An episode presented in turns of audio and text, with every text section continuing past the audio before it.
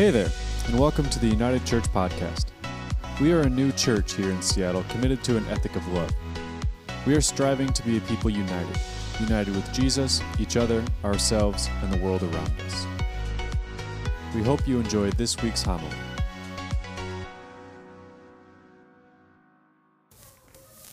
Have you ever touched it? Not physically, right? I mean, like, like touching it with your fingers, not with that sort of sense. But have you, have you ever touched it? Have you ever connected with your soul in such a way that you were shaped or formed or changed by it? Have you ever reached down into the depths of your being and felt the very core of who you are, the very breadth of God that is within you? Have you ever touched your soul? Have you ever wondered what the soul actually is? Like, have you ever taken a moment to sit back and ponder and just wonder like this thing that people talk about, this soul that someday might fly away to this one great and distant land called heaven. What is that thing called a soul? And is it really a spirit? Is it really this thing is going to fly away that's going to evacuate from my body and go into this other place? Is that really what the soul is? And but what is the soul? What, What is this thing really? Well, this is the soul. The soul is the very breath of God, planted firmly into the core of your being. It is the image of God that is firmly planted deep within you. It resides deep in your being, inside of you. It is the core of who you are. It is your essence. It is your identity. This is the soul. This is who we are firmly planted deep in the depths of our being. You see, I think we're all actually, in some sense, searching for this, searching to understand what the soul is in our being, searching for our identity, to come into contact with our soul, to touch it, to feel it, to know its parameters, to know how deep and long and far and wide this soul moves within us. It's a search to see ourselves fully to know ourselves completely. I think this longing and this search, this craving and this desire manifests itself in all of us through the simple question Who am I? Who am I? Who am I really? And so we try on different outfits we put on different outer, exterior veneers of the self, like costumes. We put on different skins in an attempt to discover what has been planted deep within our being, to understand this thing that has been residing there all along. The Quaker pastor and educator Parker Palmer wrote in his book, Let Your Life Speak. He said, Our deepest calling is to grow into our authentic selfhood, whether or not it conforms to some image of who we ought or think we ought to be. That our deepest calling, and even not only our deepest calling, but our deepest desire, I think Palmer talks so much about the desire that we have to actually grow into this authentic self, this person that is hiding deep within us, just waiting to be let loose.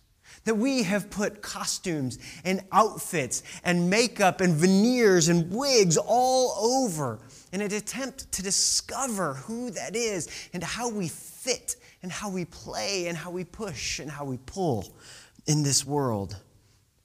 This has been a lifelong struggle for me.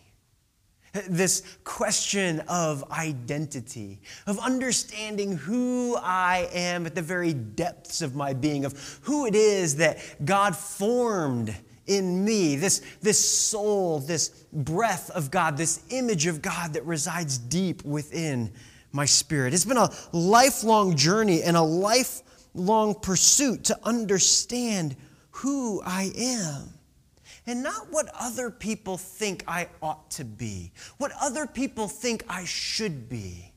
In fact, I think there's a great violence that is done to the self in the midst of this. It's the question of what are you or what do you want to be when you grow up that we ask our kids or that you were asked as a child. What do you want to be when you grow up?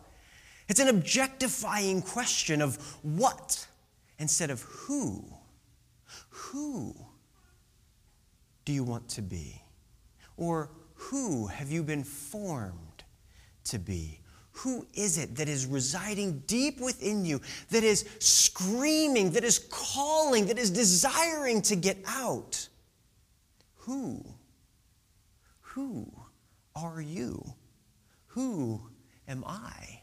Who are we? It's a question of an object versus a person, a question of expectations and of ideals and of a voice versus the very core of your identity, the very core of your being. I have tried to be what other people thought I should be. I have tried hard to form myself into the image of what other people have said, this is who you should be. I have worked hard to craft a new identity and a new image and constantly swirling it around, trying new things off and taking off things that just didn't seem to work or created a bit more of a problem than they should have. And so I've like a Halloween costume every single day, putting on something new something new, something new to walk through this world, to experience the core of my identity. It was 15 years ago that I came across this quote in uh, Martin Buber's book, Tales of the Hasidim. He was telling a story of Rabbi Zusa. He said, In the coming world, they will not ask me, Why were you not Moses? They will ask me, why were you not Zusya? In the coming world, no one, in the coming reality, in the coming days, no one will ever ask you why you were not someone else. They will ask you why you were not you.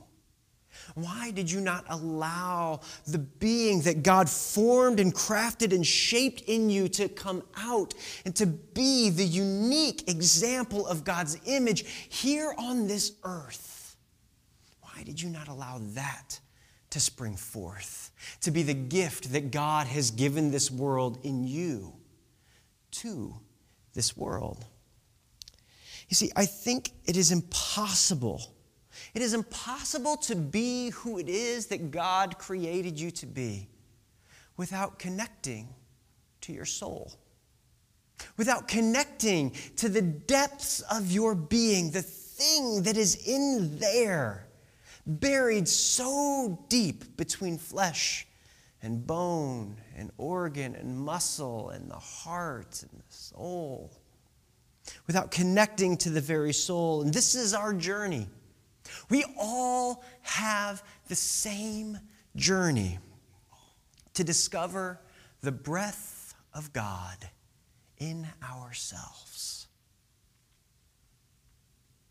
But here's the secret we, we cannot connect to the breath of God in ourselves unless we first connect with God. We cannot connect with the breath of God, the very image of God that resides deep within ourselves, until we first connect with God. We must connect deeply with the God of all creation. Connect with his heart, with his mind, with who he is, because that is who resides here. That is the creator of who resides here deep within our souls. we're entering in this week to a season of Lent. Lent is a really fascinating moment in the church calendar. It's 40 days before Easter. Easter is the celebration of the resurrection of Jesus, who was murdered, who was assassinated, who was crucified, who was killed, and then three days later rose from the dead. I had a fascinating conversation with my daughter Elliot. She's six. Uh, just last week, we were talking about resurrection because I don't know how it came up like most conversations with kids, they seem to come out of left field. And we were talking about the resurrection, and she goes, What is that? It's like, Resurrection? Have we never talked about that before? She's like, I have no idea what you're talking about. She just looked at me like I was crazy. I was like, Well, resurrection is when Jesus came back from the dead. And she goes, He did? And I was like, What have I done? I was like, Well, Jesus was killed, right? I got that. But then he came back from the dead. Really? oh, I missed the best part of the story. right? I missed the best part of the story. The whole thing in which we hang our hope on. I missed the best part of the story. But the season of Lent is a season of grieving and of mourning and of preparation for the coming resurrection, for the hope that will reveal itself in this world to us through Jesus. It is a hope that is to come, a hope that we get to hold on to, a hope that we hang our hats on. It's the, the depths of our story. So we're entering into the season of Lent where we get to, uh, as the series, as the series kind of uh, reveals to us, we awake our souls to the God of all creation, the God of this hope, the God who incarnated in this world, who came down and put on flesh and sat with us and mourned with us and grieved with us, celebrated with us, and revealed the kingdom of God in our midst. This is the season of Lent where we prepare ourselves and where we reconnect ourselves with this God with this God. That's why I'm so fascinated with our text for the, for the day.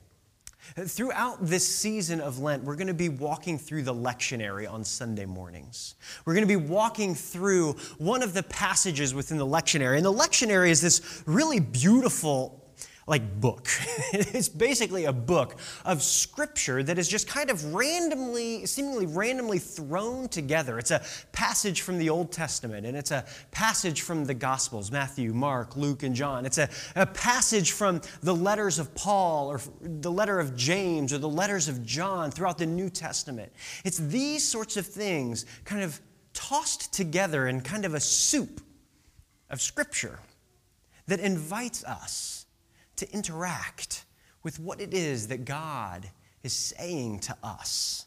A moment for us to, like we did earlier with the Lectio Divina practice, to sit with that story, to sit with that passage and say, What is it, God, that you're saying to me?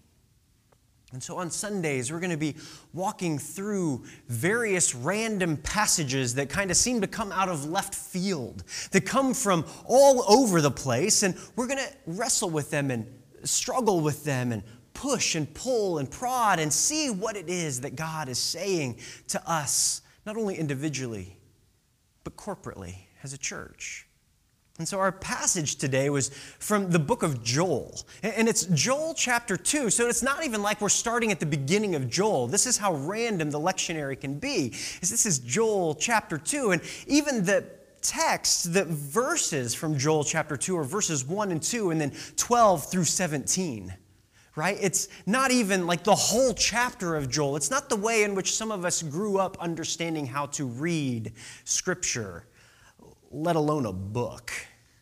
Right? It's like college all over again, where the professor would be like, Here is your syllabus. You need to read chapters 1, 7, and 3 in that order of this book I don't care how the author meant it to be read. You will be reading chapters 1, 7, and 3. Oh, and by the way, chapter 1, you only need to read the first paragraph of this section and the seventh paragraph of this section. Forget the rest, right? It's like college all over again. The lectionary pulls them together and pulls and pushes and prods in different ways. So verses 1 and 2 and 12 through 17. But even today, there's one specific thing that stood out to me. As I prepared for this morning, I, I, I, did it in a lectio style, looking for the word or the phrase that stuck out to me and the thing that I needed to hear, the thing that I, I felt God was saying to me. And at the same time, I spent time in prayer asking, is this the thing that God wants us as a community to hear as well? And it was verse 13 in Joel chapter 2 Rend your heart and not your garments. Return to the Lord your God, for he is gracious and compassionate, slow to anger and abounding in love, and he relents from sending calamity. It was the entirety of this verse that stood out to me. It was these two phrases that called forth and said, Take heart. Take heed. Pay attention closely and carefully to what it is that I am saying here. There were two things. The, the first was the slow to anger. God is slow to anger. That even though we may find ourselves in this season with hardened hearts or hearts that are turned away from God or pushed away from God, that God is slow to anger. He's slow to anger. Which is funny because as a parent, I am not so slow to anger with my child. She just found out on Friday that she wasn't able to go to a sleepover she found out Friday morning that she couldn't do it, not because we didn't trust her, not anything. We just didn't feel like we knew the family well enough to entrust them with our child for the night. And it was one of those things like, oh, let's, let's get to know the family better so that maybe she can do a sleepover with her, you know, down the line, down the road sort of thing. Asking all the questions. This would have been her very first sleepover somewhere else that was not at grandma and grandpa's, right? So it was like, what? What are the questions that you ask? And we sat down that morning and gave her the news, and she lost it, right? Just melted down. But it was in the morning on a Friday, right before school, and she wasn't ready to go yet. So I was not so slow to anger. I was like, Elliot, get ready. You have to get ready now. Get up. I don't care that you're sad. I don't care that you're upset. I don't care that you're frustrated. You're going to be late to school. You want to go to this birthday party later tonight? You had better get yourself ready for school. Go, go, go, go, go. She sat in her room, and not only did she cry and weep for the loss of the birthday party, but I don't think Papa likes me anymore. Right? That's not God. That's not God. But I think we have the same response, don't we? When we feel like we've messed up, when we feel like we have upset God, when we feel like we have turned away from Him, we have these moments where we feel like it's not so much that I don't question that God loves me, I'm not sure God likes me anymore. But God is slow to anger and abounding in love. He creates this atmosphere and this environment for us to constantly enter into. But the second thing that stood out to me is this, this word rend. Rend your heart and not your garments. And I thought about that because I was like, what on earth does this word rend even mean? Right? Like, what is that all about? Because I immediately thought to like, my old PC, back before I switched to the good side and went to the Apple Macintosh world, where you don't have to worry about rendering anything, right? But like there was this whole like thing you had to rend the computer all the time to get things to work. And I always thought like, oh, it's like the, the, the defragmenter sort of thing. Like that was rendering your computer. And you would, you would, it was basically taking these pieces that were all laid out and strewn about and putting it back together into like this like cohesive thing where everything just sort of worked seamlessly and wonderfully again, right? Because the PC would just be like, I don't like you. I'm just going to start breaking down every chance and every moment I get. I'm going to fragment myself all over the place. And then you're going to have to click a button and wait three hours for me to render it all back together again right? Like that seems to be how it works. Or like videos. Like you would render a video, which was like this idea of it would put together all of the bits of data back into this beautiful, seamless video. And then all of a sudden, oh, you had a video, right? It was, this is what rendering was. And I was like, okay, so rend your heart, put your heart back together because it's been totally like, exploded all over the place. Put your heart back together and not your garments, but what? That doesn't make any sense. That doesn't make any sense to me whatsoever. But here's the thing back in the day, their garments, whenever they were mourning, whenever they found themselves with this great sense of calamity or terror or grief, whenever they had found themselves to be far from God and recognized the depths of their calamity, the depths of even their depravity, they would tear their garments. They would rip it. It was all an external sort of thing. They would tear their garments and walk through the streets weeping and wailing. God, look, look, I am repentant. I am, I am completely overwhelmed and wrought with grief and despair. They would tear their garments.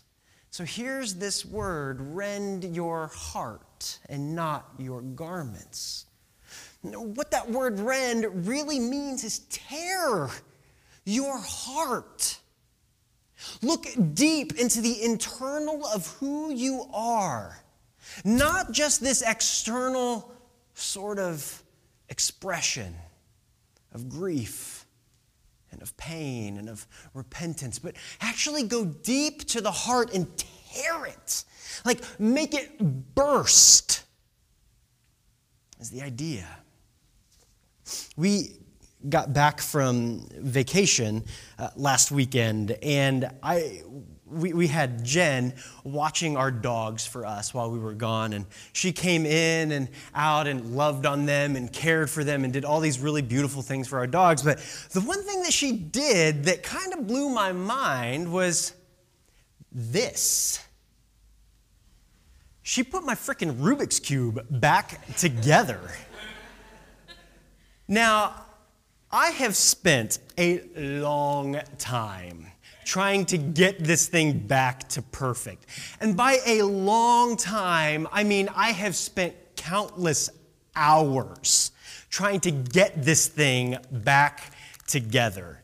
It has been more than a month of tedious work where I have been watching the YouTube videos trying to figure out the algorithms because this whole thing is a freaking algorithm of up and down and left and right and front and back and top and bottom and you turn it three clicks this way and then seven clicks that way there's never a seven but it's ridiculous I have worked so hard.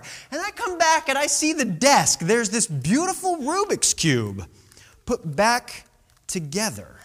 It's the defragmenting, it is the rendering of a Rubik's Cube. But here's the thing if I were to put this thing back together the way in which Scripture is asking us to put our heart together, of rendering our hearts, it would be the way that I wanted to do it smash the sucker, and put it back together piece by piece to get to this point, right?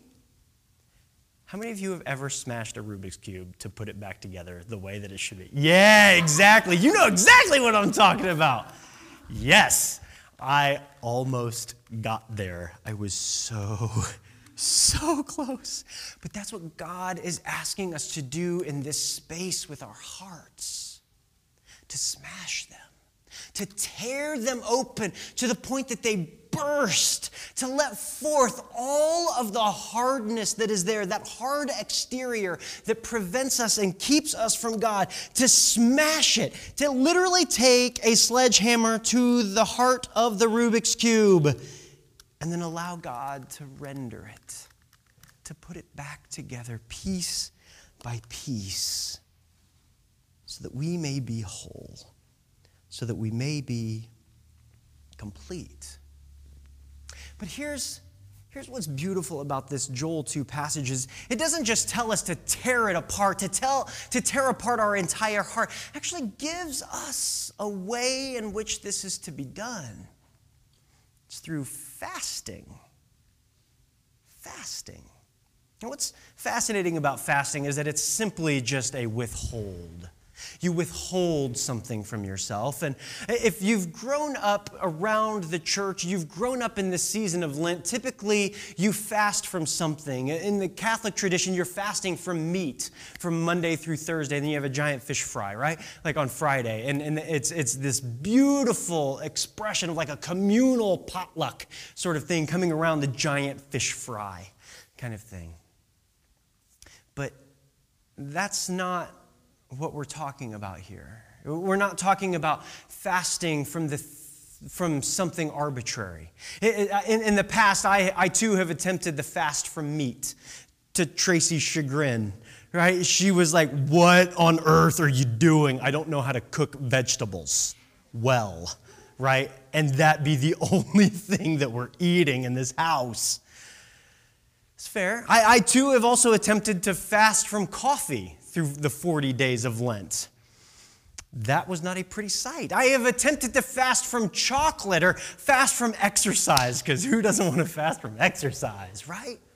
All of these sort of arbitrary things that we just choose, like this is the thing that I'm going to fast from. I'm going to fast from chocolate. I'm going to fast from exercise. I'm going to fast from coffee. I'm going to fast from sweets. I'm going to fast from Facebook. I'm going to fast from blah, blah, blah, blah, blah. You name it. I, I, I think if any of us have ever participated in these sorts of things, those are typically the things that we've chosen. But I think what God is calling us to do is something different in this space. In this season of Lent, that God is actually calling us to fast from the things that prevent us from seeing Him. Fast from the things that have erected a wall in between us and God. What is that barrier? What is that thing that is there that prevents you from seeing the fullness of God on the other side. And fast from that thing. Because each and every day of that fast, each and every day of abstaining from that, we pull a new brick down and we get to see the beauty and the glory, the magnificence, and the wonder of God who is slow to anger, but abounding in love. So, this season of Lent is an opportunity for us as a church, an opportunity for us as a people to break down these barriers that prevent us from seeing God and allowing us to tear open our hearts, to lay them bare before the God of love before us, to experience Him anew, and in the process, to awaken our souls. At some point throughout the course of this 40 days, I want us to be able to breathe, to take good, deep breaths that allow us to then connect with the depths of our being, to connect with the breath of God, to connect with the image of God that has been firmly planted within us. The only way that happens is to pull down brick by brick that barrier that prevents us from seeing this God anew. With new eyes, with new hearts, with new souls that continue to call out and cry out from within us. And in the process, in the process, we get to see ourselves as the sons and the daughters of God, the children of God who cry out with exuberant joy and hope because of the resurrection of Jesus. This, this is our task. Now, the fast does not begin today. The fast does not begin today. It begins on Ash Wednesday, which is this Wednesday. So you have a few days to think it through a few days to ponder what it is in your life, to reflect in your life what it is that is that barrier, what is that thing that is preventing you from seeing, from reconnecting with the God who is slow to anger but abounding in love. We have time in this space. We have time to reflect. We have time to ponder. We have time to think and we have time to decide. We have time, but not all the time. We have time. So I want to encourage you today, tomorrow, Tuesday, to begin to think through, to reflect, to pray through what it is that God is calling of you, to allow the Spirit of God to reveal to you that wall, and then make that commitment that this is the thing. This is the thing that I need to abstain from, that I need to pull away from. But here's the other side of it. If you simply abstain from things, if, if we simply just say, nope, all we do is we create a vacuum. We create a void that is just waiting to be filled by something else. If for some reason Facebook is that thing, right? If, if, Facebook is that thing, you're like, I really, like, that is seriously the arguments, the conversations, the people that I interact with on that thing, like, pulls me away from God. It wrecks this giant barrier. If Facebook is that thing and you stop, what are you going to fill that time with? If you pay attention to your screen time reports that come, for me, seemingly every Sunday morning, it was the first time in the world, and you see, holy crap, I just spent five hours on Facebook this month. And that's just on, or this week, and that's just on my phone, let alone what I do when I'm sitting behind my computer and I tool around on it, right? Five hours. What will you fill that five hours with? So while we abstain from something, we have to fill it with something else, something that we are going to engage with. how are we going to fill that vacuum? How are we going to fill that void with something that helps us to draw nearer to God, something that helps to pull down brick by brick those things? I don't know what that is for you. It's an opportunity for creativity.